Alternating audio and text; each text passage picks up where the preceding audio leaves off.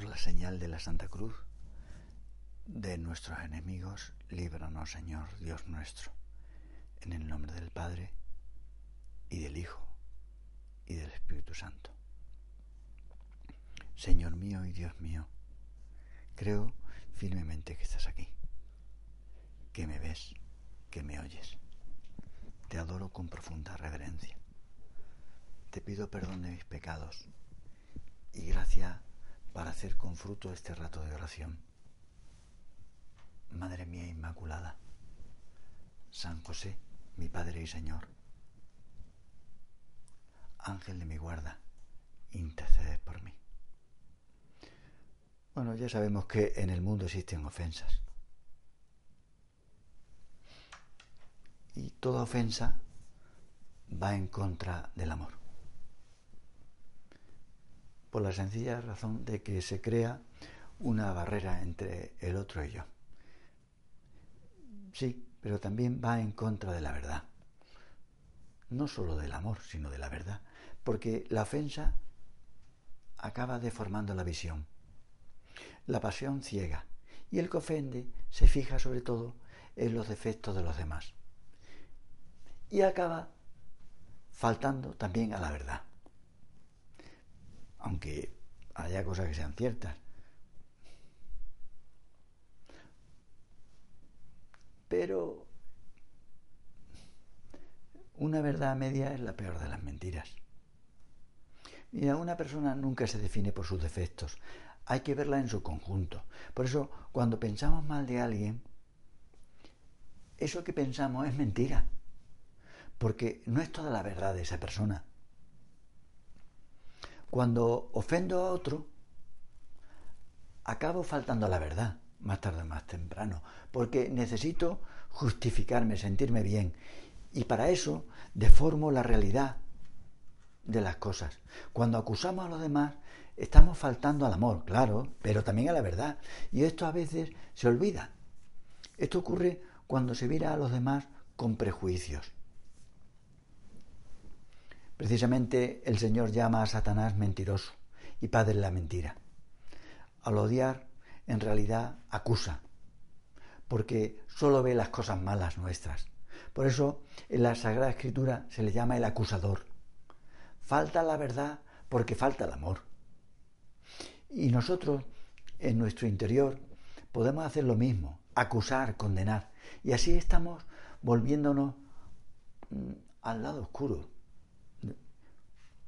uno que falta a la caridad saca solo los defectos de los demás y los amplifica. Y eso no es verdad. Es lo opuesto a lo que hace una madre o un padre que mira a sus hijos en conjunto, en su conjunto, con sus defectos y con sus virtudes. Hemos de decir con el Padre nuestro, perdona nuestras ofensas como también nosotros perdonamos a los que nos ofenden. Ahora se lo decimos a nuestro Señor en estos once minutos. Hay un libro que se titula Cometas en el cielo. Está ambientado en Afganistán. Inspirado en él se ha hecho una película. El argumento trata de un chico de Kabul que en su infancia, mintiendo, traicionó a su mejor amigo. Y luego busca por todos los medios superar esa culpa. Pues es un ejemplo de lo que tantas veces nos ocurre. Aunque uno no sea cristiano, quiere redimirse, superar el mal en su vida. Dice, quiero reconciliarme con mi hermana porque me siento mejor.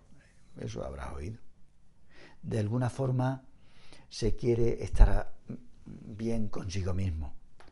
Un día escuché que una persona decía, hoy me he perdonado con mi madre. No es que haya perdonado a mi madre, sino que yo también me he perdonado.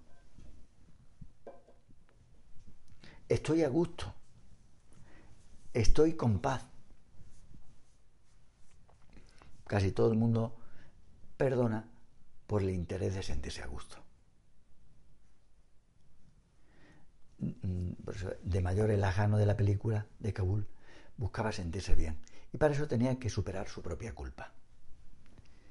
Dice Benedicto XVI que la superación de la culpa es importantísima en la historia de los hombres, que todas las religiones giran en torno a esta idea.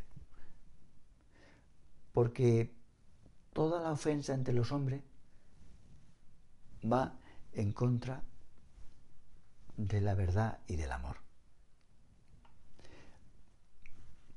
Muchos piensan que hay que perdonar, pero no solo porque uno se siente mejor, sino también porque esto es evidente, la ofensa provoca represalia. Se ve en otra película titulada El Padrino, El Padrino. La historia de vendette, de venganzas. Tú has matado a mi padre y yo te mato a ti. La, represalia forma, vez de una cadena de favores, una cadena de agravios. El mar crece sin parar, como una bola de nieve, que engorda con la pendiente. Cada vez es más difícil superarlo. Sin embargo, mira lo que dice el Señor. Nos lo dice ahora. Que la ofensa solo se supera con el perdón, no con la venganza. Así se rompe la cadena. Casi todo el mundo ve la eficacia del perdón para evitar conflictos. Perdonan por propio interés. Piensan en lo suyo, en su paz, en la tranquilidad interior.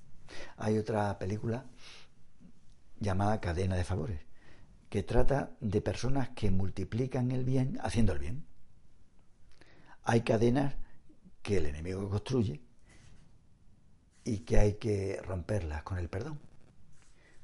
Sí, claro, porque Satanás busca la discordia y Dios busca la reconciliación. Pero hay, hay otras cadenas, las de favores. Mira, la ofensa es mala porque se opone a Dios, que es la verdad y el amor. Tú tienes que perdonar a la gente porque Dios te ha perdonado a ti.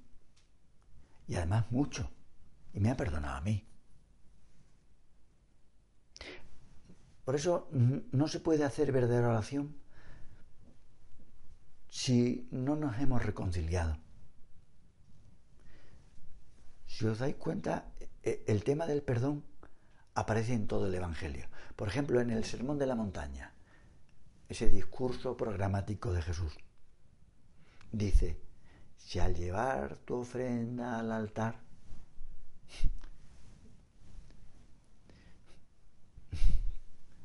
Dios, sabiendo que los hombres estaban enfrentados con Él, se puso en camino para reconciliarse con nosotros. Jesús lo que hace es adelantarse. ¿Acordáis? antes de instituir la Eucaristía, se arrodilla y lavó los pies de sus discípulos. Y a mitad del Evangelio de San Mateo está la parábola del siervo despiadado. Se le había perdonado la deuda de 10.000 euros y él no está dispuesto a perdonar 100 céntimos. Es absurdo. Cualquier cosa que debamos perdonar es siempre menor comparada con lo que Dios nos ha perdonado.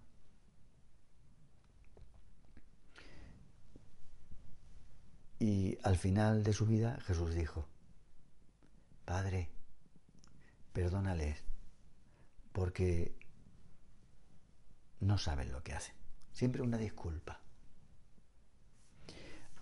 Por eso no podemos rezar correctamente si tenemos algo contra alguien.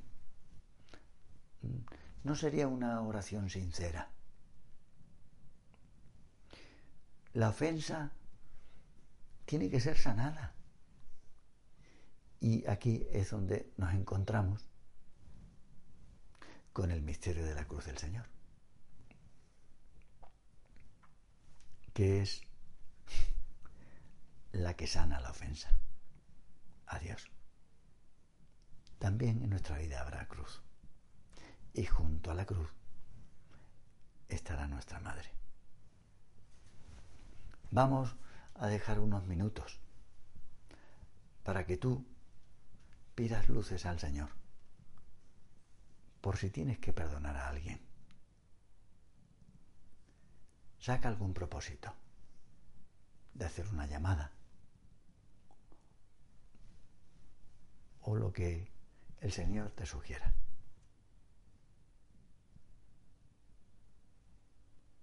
Te doy gracias, Dios mío, por los buenos propósitos, afectos e inspiraciones que me has comunicado en esta meditación. Te pido ayuda para ponerlos por obra. Madre mía Inmaculada,